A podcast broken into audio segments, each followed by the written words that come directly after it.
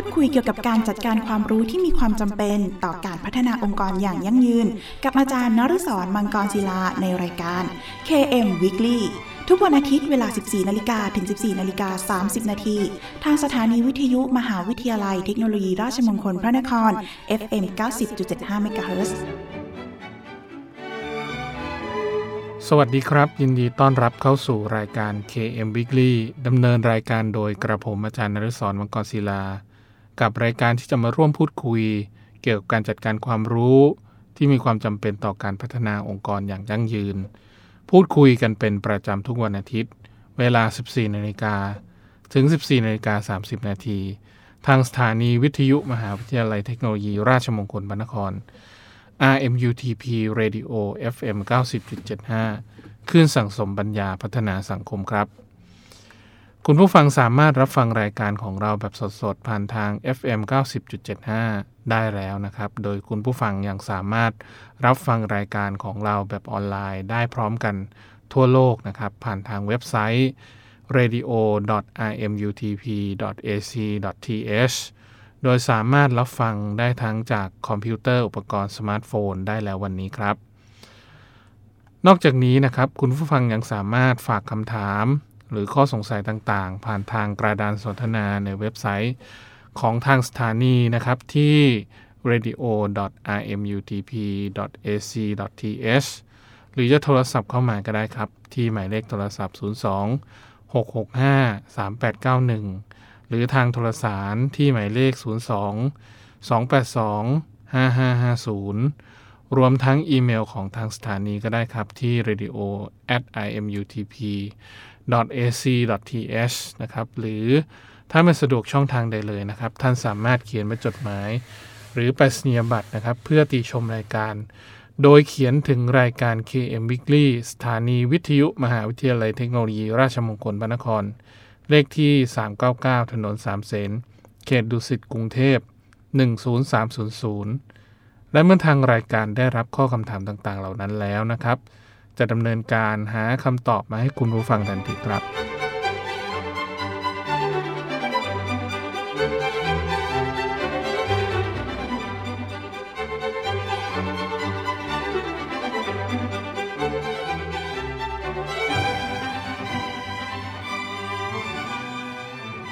ทุกวันอาทิตย์เราจะกลับมาอัปเดตประเด็นสำคัญเกี่ยวกับการจัดการความรู้นะครับ knowledge management นะครับโดยที่ในสัปดาห์นี้เราจะมาอัปเดตกันในเรื่องของการสร้างนวัตกรรมเริ่มทำกันอย่างไรครับเมื่อเอ่ยถึงนวัตกรรมนะครับคนส่วนใหญ่ก็มักจะสรุปโดยทันทีว่าเป็นของใหม่นะครับโดยที่ยังไม่เคยมีมาก่อนแล้วก็ถ้ามีการใช้เทคโนโลยีการสื่อสารสมัยใหม่ใส่ความเป็นดิจิทัลหรือว่าในเรื่องของการช่วยให้รับรู้ข้อมูลนั้นๆได้ทันท่วงทีนะครับก็ยิ่งทำให้น่าสนใจเพิ่มมากขึ้นนะครับแต่เชื่อไหมครับว่าของใหม่อาจไม่ประสบความสำเร็จเสมอไปนะฮะมีเรื่องเล่าที่เหมือนจะดูตลกแต่ขำไม่ออกอยู่ประมาณหลายเรื่องนะครับที่มีผู้บริหารระดับสูงของบริษัทเทคโนโลยีแห่งหนึ่งนะครับเล่าให้ฟังนะครับว่า อ, อย่างเช่นจอร์จเซตเทลนะครับผู้แต่งหนังสือ Mapping Innovation ได้ฟังว่าบริษัทของเขานะครับชนะการประกวดออกแบบคว้าเงินรางวัลมาหนึ่งล้านดอลลาร์สหรัฐนะครับโดยชิ้นงานนั้นคืออุปกรณ์เซ็นเซอร์ตรวจจับมลพิษใต้น้ำนะครับเป็นอุปกรณ์ขนาดเล็กที่สามารถนำไปใช้ได้หลายสถานการณ์ซึ่งเมื่อวิเคราะห์แนวโน้มปัจจุบันที่เกิดปัญหาสิ่งแวดล้อมเป็นเรื่องใหญ่ที่ทำให้ทีมงานของเขาเนี่ยลงมือพัฒนาสินค้าดังกล่าวนะครับเพราะมองว่ามีอนาคตแล้วก็มีเรื่องของปัญหาระดับโลกที่เกี่ยวข้องกับสิ่งแวดล้อมเกี่ยวข้องเข้ามาด้วยนะครับหลังจากที่มีการระดมผู้เชี่ยวชาญนะครับแบบที่เกี่ยวข้องกับเรื่องของการออกแบบไมโครชิปขนาดเล็กนะครับก็ได้ผลงานไมโครเซนเซอร์ที่พร้อมนำไปใช้ในการทดสอบในการลงน้ำทะเลจริงครั้งแรกนะครับ หลังจากนั้นผ่านไปสี่สิบห้านาทีนักชีววิทยาทางทะเลก็ได้บอกกับทีมไปว่าไปเอากระเป๋ามาแล้วก็หยิบหอยกาบชนิดหนึ่งขึ้นมาวางไว้บนโต๊ะครับถึงตอนนี้นะครับทีมงานที่พัฒนาชิปเริ่มมองหน้ากันด้วยความงุนงงครับก่อนที่นักชีววิทยาคนนั้นจะอธิบายว่าหอยกาบนี้นะครับสามารถที่จะตรวจจับมลพิษได้ในระดับละเอียดมากๆและเมื่อเจอมลพิษหอยกาบก็จะเปิดฝาออกดังนั้นจึงไม่มีความจำเป็นที่จะต้องใช้ชิปขนาดเล็กที่ลงทุนเพื่อพัฒนาด้วยมูลค่าหลายแสนดอลลาร์อีกทั้งอุปกรณ์ตรวจจับนี้ยังกินได้อีกด้วยนี่คือสิ่งที่ถ้าเป็นภาษาชาวบ้านจะเรียกว่าแหกนะฮะก็เหมือนประมาณว่าบริษัทใหญ่อินโนเวชันระดับโลกแต่แพ้นะฮะนวัตกรรมเชิงชีววิทยาอย่างหอยกาบนะครับที่เป็นตัวชี้วัดอย่างดีเลยว่าในน้ำนั้นมีมลพิษหรือไม่นะฮะนี่คือสิ่งที่บริษัทระดับโลกเจอนักชีววิทยาทางทะเลแหกหน้าแหกตากันชัดๆนะครับโดยเหตุการณ์ข้างต้นนะครับจะไม่เกิดขึ้นหากมีการทำนวัตกรรมแบบเปิดนะครับหรือว่า Open Innovation ซึ่งณปัจจุบันนี้ค่อนข้างจะเปิดกว้างนะครับถ้าผมยกตัวอย่างนวัตกรรมที่เปิดกว้างจริงๆในกลุ่มของซอฟต์แวร์เราจะเรียกว่าอย่างเช่น Red Hat นะครับที่เปิดให้ทุกคนเนี่ยสามารถนำเอาซอร์สโค้ดต่างๆไปพัฒนาเป็นแอปพลิเคชันหรือว่าโปรแกรมอะไรต่างๆได้แบบอิสระอันนี้คือสิ่งที่เกิดขึ้นลักษณะที่เป็นคล้ายๆกับ Open Source นะครับลักษณะของ Open Innovation ก็เช่นกันก็คือเปิดรับความรู้แล้วก็ไอเดียจากคนต่างอาชีพนะครับเข้ามาในเรื่องของการเน้นการพัฒนาเชิงลึกในวิชาการเดียวกันเป็นลักษณะของการศึกษาของจอร์จซัตเทลพบว่างานวิจัยทางวิทยาศาสตร์กว่าสิบแปดล้านชิ้นมักเป็นเรื่องเดิมๆซ้ำๆอ้างอิงต่อๆกันไปไม่ค่อยมีการเปิดรับความรู้หรือการทำงานข้ามสายอาชีพนะครับอันนี้คือสิ่งที่จอร์จซัตเทลนะครับได้บอกซึ่งไม่แปลกใจเลยนะครับที่พบงานวิจัยในลักษณะของไมโครเซนเซอร์ตรวจจับมลพิษดังนั้นการทำนวัตกรรมจะต้องมีกลยุทธ์เพราะว่านวัตกรรมคือการแก้ปัญหาครับ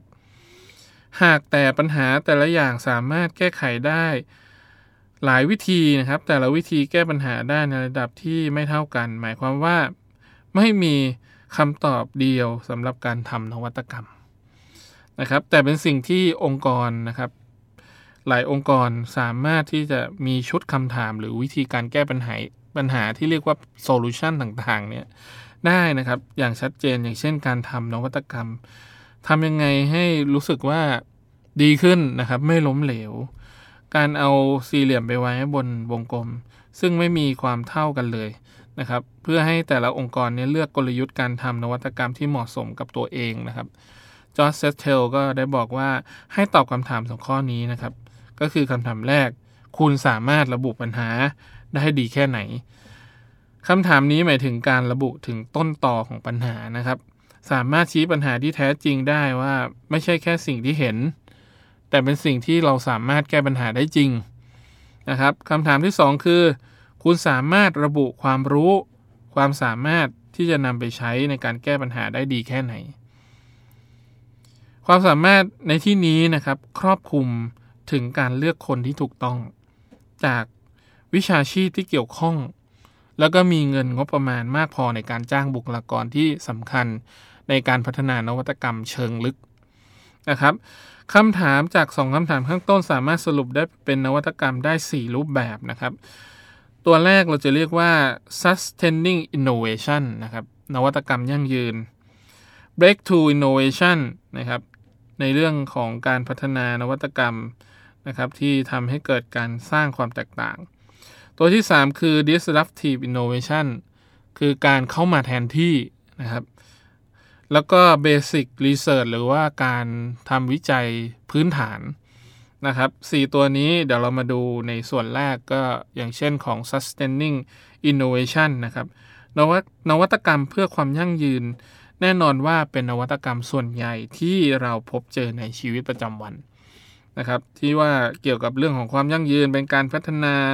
เพื่อปรับสิ่งที่เป็นอยู่ในการสร้างสภาพการแข่งขันณปัจจุบันนี้ให้รู้ถึงปัญหาที่แท้จริงนะครับสัมผัสกับปัญหาโดยตรงพยายามแก้ไขปัญหาที่เกิดขึ้นนะครับให้ตรงจุดหาผู้เชี่ยวชาญในสาขาต่างๆเพื่อมาแก้ไขปัญหาที่เกิดขึ้นองค์กรใดนะครับที่ตอบคำถามทั้งสองข้อได้ดี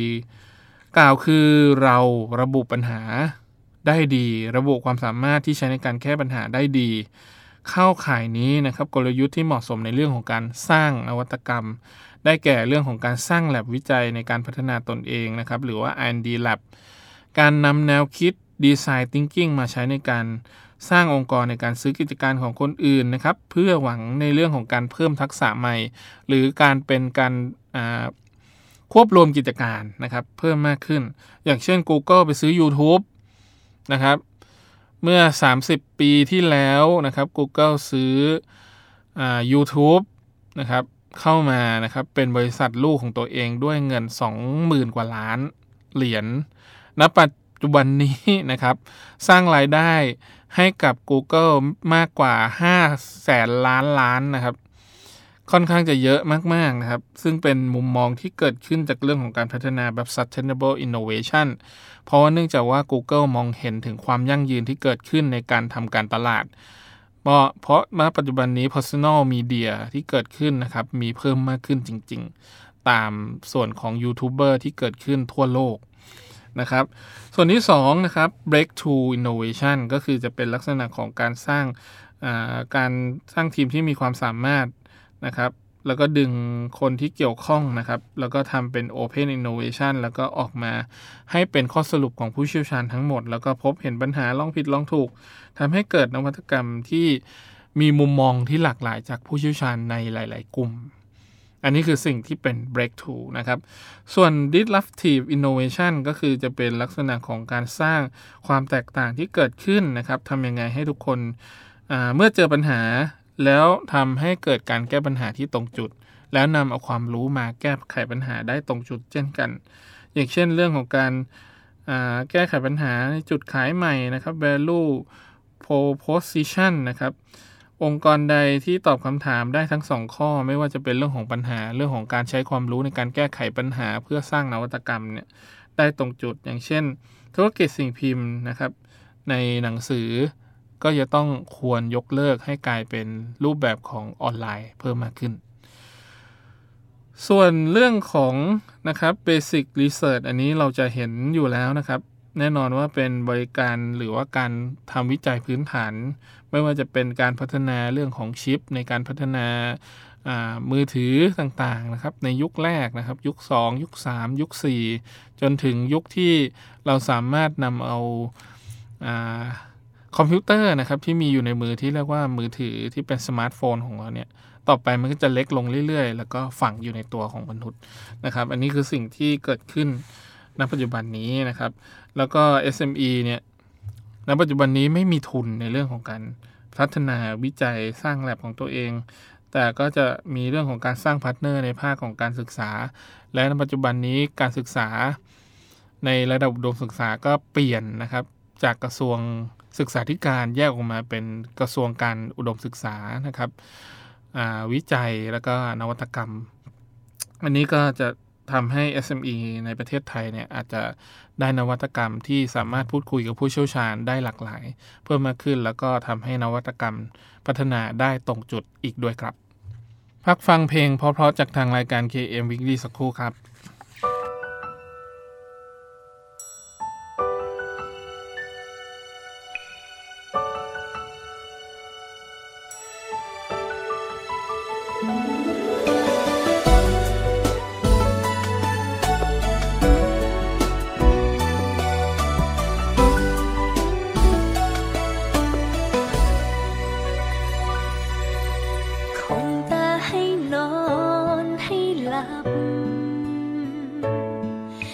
กลับคิดถึงเรื่องราวทุกที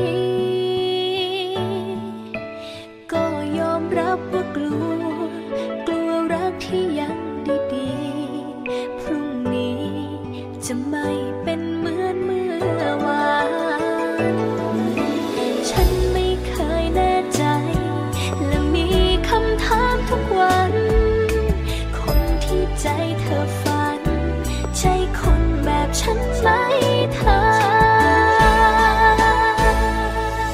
ถ้าฉันไม่ใช่คน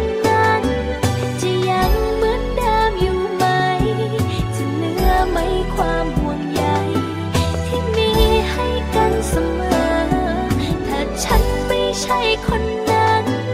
จะยังรักกันไหมเธออยากรู้ใจเธอสุดท้ายจะเป็นยังไง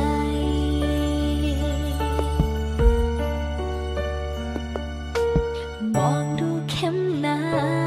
ฬิกาใจก็คิดไปมากมาย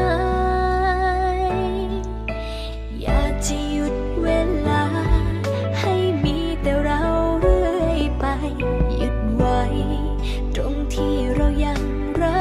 ใช่คนแบบฉันไหมเธอถ้าฉันไม่ใช่คนนั้นจะยังเหมือนเดิมอยู่ไหมจะเหลือไหมความห่วง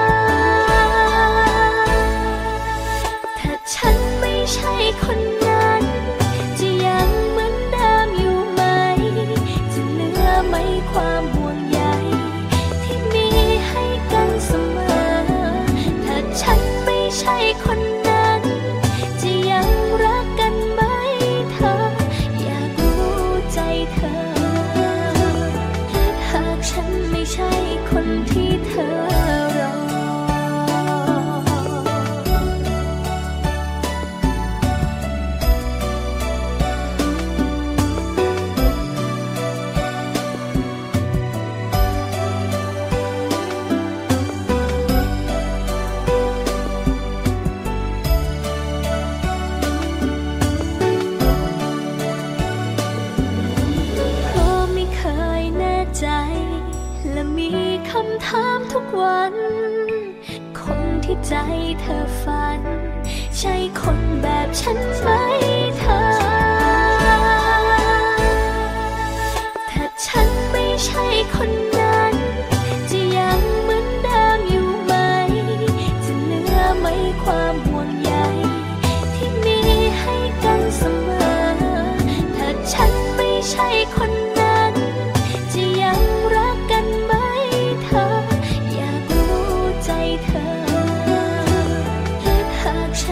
ใช่คนที่เธอรอ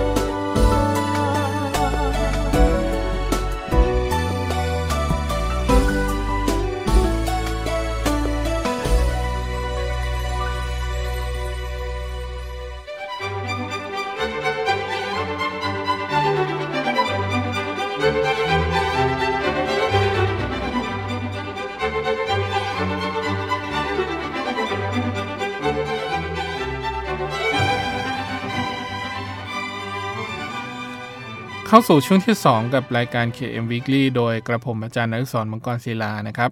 โดยที่ช่วงที่สองนี้เราจะมาพูดถึงปัญญาประดิษฐ์กันครับโดยที่ปัญญาประดิษฐ์เนี่ยถ้ามองดูผิวเผินอาจจะเป็นเรื่องของการพัฒนาเรื่องของหุ่นยนต์ทำให้คิดเองทำเองได้นะครับแต่จริงๆแล้วของอ่าเรื่องของอนาคตในเรื่องของการช้อปปิ้งออนไลน์เนี่ยการทำปัญญาประดิษฐ์นี้ถือว่าเป็นสิ่งที่เราสามารถทดแทนตัวพนักงานที่มานั่งตอบที่เป็น call center ได้ค่อนข้างเยอะเหมือนกันนะฮะเดี๋ยวเรามาดูกันนะครับในส่วนของกระแส เอ ไอ หรือว่า Artificial Intelligence นะครับหรือว่าปัญญาประดิษฐ์กำลังแผ่อิทธิพลไปทั่วทุกวงการนะครับโดยเฉพาะในวงการที่ E-commerce ที่มีเรื่องของการขายสินค้าออนไลน์นะครับที่ใช้เทคโนโลยีดิจิทัลอ่าเป็นกลไกสำคัญในการพัฒนายิ่งในยุคโซเชียลมีเดียที่มีเรื่องของพฤติกรรมความสนใจของผู้บริโภคถูกนำมาใช้เป็นข้อมูลทางการตลาดนะครับยิ่งทำให้ธุรกิจได้ประโยชน์จากการใช้ข้อมูลเหล่านั้นเพื่อนำกลับไปวิเคราะห์หาความต้องการที่แม่นยำนะครับหรือว่าอินไซต์ของผู้บริโภคนะครับแต่ต้อง ด้วยปริมาณข้อมูลที่มันมีมากที่เรียกว่า Big Data นะครับก็มีความหลากหลายมีการอัปเดตตลอดเวลาลำพังความฉลาดของนักการตลาดสมัย Marketing สี่จุดศูนย์ นี้นะครับก็อาจจะใช้เครื่องมือเพียงอย่างเดียวอาจจะไม่พอนะครับถึงเวลาแล้วที่นักการตลาดนะครับรุ่นใหม่จะต้องทำงานร่วมกันนะครับกับความฉลาดของนวัตกรรมของเทคโนโลยีที่เรียกว่า Machine Learning ก็คือเครื่องจักรเรียนรู้ด้วยตนเองนะหรือว่า เอ ไอ ทำการทำนายนะครับ forecasting ความต้องการในอนาคตนะครับนักการตลาดในปัจจุบันอ่าถ้าเป็นยุค หนึ่งจุดศูนย์ สองจุดศูนย์ สามจุดศูนย์ marketing สามจุดศูนย์ เนี่ยอาจจะต้องเอาข้อมูลต่างๆเหล่านี้ไปหยอดใส่ Excel นะครับแล้วก็ forecasting ทำนายออกมาว่าแนวโน้มลูกค้าเนี่ยจะไปซื้อสินค้าอะไรบ้างในปีต่อไปแต่ณปัจจุบันนี้อาจจะไม่ต้องใช้แล้ว Machine Learning ครับสามารถทำนายอนาคตอาจจะห้าปีข้างหน้าสิบปีข้างหน้าได้นะครับว่าประสบการณ์ของลูกค้าในการซื้อสินค้าช้อปปิ้งต่างๆนานานะครับใน E-commerce ช้อปปิ้งออนไลน์เนี่ยลูกค้ามีแนวโน้มในเรื่องของการซื้อสินค้าอะไรเพิ่มมากขึ้นแน่นอนว่าเมื่อมีการทำนายล่วงหน้าคนที่เป็นผู้ผลิตสินค้าสามารถรู้เทรนด์ในเรื่องของการผลิตนะฮะแล้วทำให้ทุกคนสามารถใช้งานต่างๆเหล่านั้นได้นะครับอันนั้นคือสิ่งที่เกิดขึ้นจากเรื่องของการทำธุรกิจแล้วก็เป็นโอกาสสำคัญในเรื่องของการพัฒนานะครับแล้วก็ทำให้ทุกคนสามารถสัมผัสเทคโนโลยีนะครับในทุกๆวันได้นะครับอย่างเช่นถ้าผมยกตัวอย่างนะฮะเคาน์เตอร์ในการเช็คอินเพื่อขึ้นเครื่องนะครับในประเทศจีนณปัจจุบันนี้ผมอัปเดตกับน้องที่เคยไปเรียนอยู่ที่ประเทศจีนนะครับดร.หม่องนะฮะเขาก็ได้บอกว่าผมไปที่ประเทศจีนนะปัจจุบันนี้เริ่มมีเรื่องของการใช้ เอ ไอ นะครับเข้ามาทำ boarding pass นะครับเหมือนประมาณว่าทำให้ทุกคนเนี่ยไม่ต้องหลอกคิวแล้วก็ถามตอบกับเอ ไอ ได้เลยนะฮะแล้วก็ทำให้ทุกคนเนี่ยใช้ชีวิตง่ายขึ้นนะฮะไม่ต้องมาต่อคิวยาวแล้วก็มี เอ ไอ ในการให้บริการในสนามบินของประเทศจีนเนี่ยเยอะมากนะครับเป็นลักษณะของการใช้นะครับเทคโนโลยีปัญญาประดิษฐ์เนี่ยเพิ่มมากขึ้นนะปัจจุบันนี้ตอนนี้สื่อสังคมออนไลน์อย่างเช่น Facebook ก็เริ่มหันมาใช้ เอ ไอ นะครับในระบบของตัวเองเพิ่มมากขึ้นนะครับจะสังเกตในเรื่องของการแชทตอนนี้ถ้าเราพูดถึงสถานที่ในแชทมันจะระบุพิกัดให้เราเลย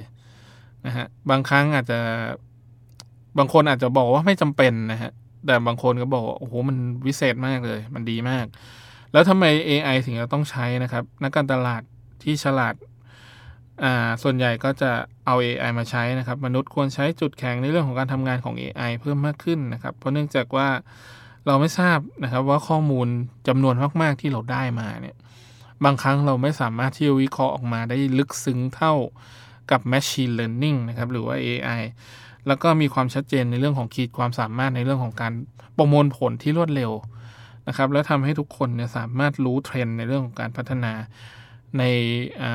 ห้าปีข้างหน้าสิบปีข้างหน้าได้นะหรือว่า เอ ไอ ในเรื่องของการช้อปปิ้งออนไลน์สไตล์ Facebook เนี่ยในปัจจุบันนี้นะครับสรุปให้เห็นภาพชัดเจนนะครับโมเดลธุรกิจของ Facebook คือการเปิดโอกาสให้ธุรกิจสามารถเช่าใช้ข้อมูลผู้ใช้งานนะครับเพื่อนำส่งโฆษณาด้วยกลไกที่แม่นยำกว่านะครับก็เป็นลักษณะของ Adsense คล้ายๆ Adsense Google นะฮะก็คือยิงตรงไปยังกลุ่มเป้าหมายและจากนั้นก็สร้างอัลกอริทึมการกลไกการทำงานของ Facebook ลักษณะจะคล้ายๆกันครับคือเก็บข้อมูลส่วนบุคคลการคลิกเข้าไปการดูอยู่ในหน้าเพจนั้นนานขนาดไหนคลิกกี่ครั้งนะครับมีการเลื่อนดูหัวข้ออะไรบ้างนะครับมีการเก็บ favorites หรือความชอบของตัวสินค้านั้นเยอะขนาดไหน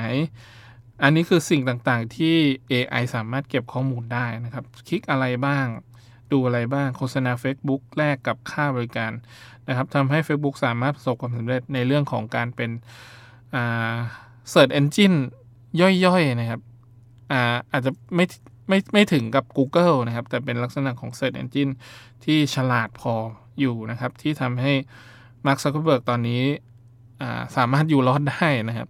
แต่สิ่งที่ Facebook อยู่รอดไม่ได้ก็คือเรื่องของ Fake News นะครับก็คือข่าวแบบหลอกลวงที่ไม่สามารถควบคุมได้นะฮะทำยังไงให้ทุกคนสามารถบอกความจริงพูดความจริงไม่สามารถปั่นกระแส เอ ไอ สามารถตรวจสอบการปั่นกระแสใน Facebook หรือว่าสื่อสังคมออนไลน์ของตัวเองได้เนี่ยอันนี้ถือว่า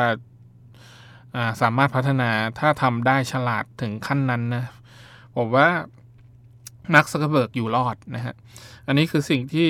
ทุกคนสามารถมองเห็นนะครับในเรื่องของความฉลาดของ เอ ไอ แล้วก็ทำให้เจาะกลุ่มเป้าหมายในเชิงจิตวิทยาได้เพิ่มมากขึ้นนะครับมีความลึกซึ้งในเรื่องของการทำให้ทุกคนเนี่ยเข้ามาจดจำใบหน้าในเรื่องของการล็อกอินนะปัจจุบันนี้ก็เริ่มเห็นละในเรื่องของการซื้อสินค้าในเรื่องของการจ่ายเงินตอนนี้ก็ใช้วิธีการนะครับต่างๆมากมายแต่ก็คนที่เป็นพวกแฮกเกอร์หรือผู้ไม่ประสงค์ดีก็รออ่าเรื่องของช่องโหว่อยู่นะฮะทำยังไงให้ เอ ไอ ฉลาดแต่สิ่งที่ฉลาดบางครั้งอาจจะเป็นโทษกับเรื่องของการใช้งานทางเทคโนโลยีก็ได้นะครับเรื่องของการระบุตัวตนณปัจจุบันนี้มีเรื่องของการสแกนนิ้วเรื่องของการสแกนหน้านะครับอ่าอาจจะล้ำไปกว่านั้นเรื่องของการสแกนตัวเส้นเลือดดำนะฮะที่แต่ละคนไม่เหมือนมีการเรียงลำดับของเส้นเลือดดำไม่เหมือนกันเลยอันนี้คือ วิ, วิวัฒนาการที่เราจะต้องดูต่อไปนะครับว่า Facebook จะไปในทิศทางไหนแล้วก็สิ่งในเรื่องของการช้อปปิ้งออนไลน์นะครับส่งให้ก่อนลูกค้าสั่งนะครับแน่นอนว่า Amazon ยักษ์ใหญ่ E-commerce เนี่ยก็เป็นหนึ่งในตองอูเหมือนกันนะฮะเหมือนทำให้สินค้าเนี่ยรู้ว่าสินค้าลูกค้าชอบอ่าอยู่ในกลุ่มของ Favorite ได้อ่ามีความประสงค์อยากซื้อแต่อ่าอาจจะเร็วไม่พอนะครับถ้า Facebook มองว่ายังช้าไปด้วยปัญญาประดิษฐ์ Facebook ก็สามารถมั่นใจได้ว่าคุณจะไม่เสียใจเมื่อยาสระผมรุ่นใหม่ที่ส่งไปถึงบ้านคุณไม่ว่าคุณจะซื้อมันหรือไม่แต่ Facebook กำลังจะบอกว่าพวกเขาสามารถส่งสินค้าให้ลูกค้าได้ก่อนที่พวกเขาจะสั่งอีกนะครับก็คือคุณผู้อ่านเข้าใจไม่ผิดแน่นอนครับเพราะว่า Facebook กำลังลุกเข้าสู่ธุรกิจช้อปปิ้งออนไลน์เพื่อแข่งกับ Amazon แบบเต็มตัวแน่นอนนะครับก็คือคิดแทนลูกค้าไม่ว่าลูกค้าจะสั่งส่งคืนชำระเงินรับยาสระผมนั้นมาแบบฟรีธุรกิจได้มีโอกาสขายสินค้านั้นแล้วก็ทำให้ข้อมูลในการตัดสินใจเหล่านั้นถูกนำกลับไปปรับปรุงให้ระบบ เอ ไอ ฉลาดขึ้นนะครับ Machine Learning มีการเรียนรู้ของตัวเองเพิ่มมากขึ้นมีความแม่นยำเพิ่มมากขึ้นต้องบอกว่า Facebook กำลังกระตุกหนวดเสืออย่าง Amazon แบบจังๆเลยนะครับโดยไม่ว่าจะเป็น Facebook หรือ Amazon นะครับพยายามเป็นตัวกลางในเรื่องของระบบนิเวศนะครับที่ในการซื้อสินค้าออนไลน์หรือว่า E-commerceจากเจ้าของธุรกิจนักการตลาดนะครับหรือผู้ใช้โฆษณาขาดไม่ได้เลยโดยเฉพาะการเสริมทับความฉลาดของนวัตกรรม เอ ไอ เพื่อประสบการณ์ในการช้อปปิ้งนะครับหลายคนก็เริ่มมีความรู้สึกคุ้นเคยจากเรื่องของการยกระดับธุรกิจที่สามารถรู้ว่าผู้บริโภคกำลังต้องการสินค้าของเราก่อนที่พวกเขาจะรู้ตัวเสียด้วยซ้ำนะครับว่าส่วนตัวได้แต่หวังว่ามันจะไม่ทำให้ผู้บริโภคตกใจหรือหมดสนุกกับเรื่องของการช้อปปิ้งออนไลน์อีกต่อไปครับ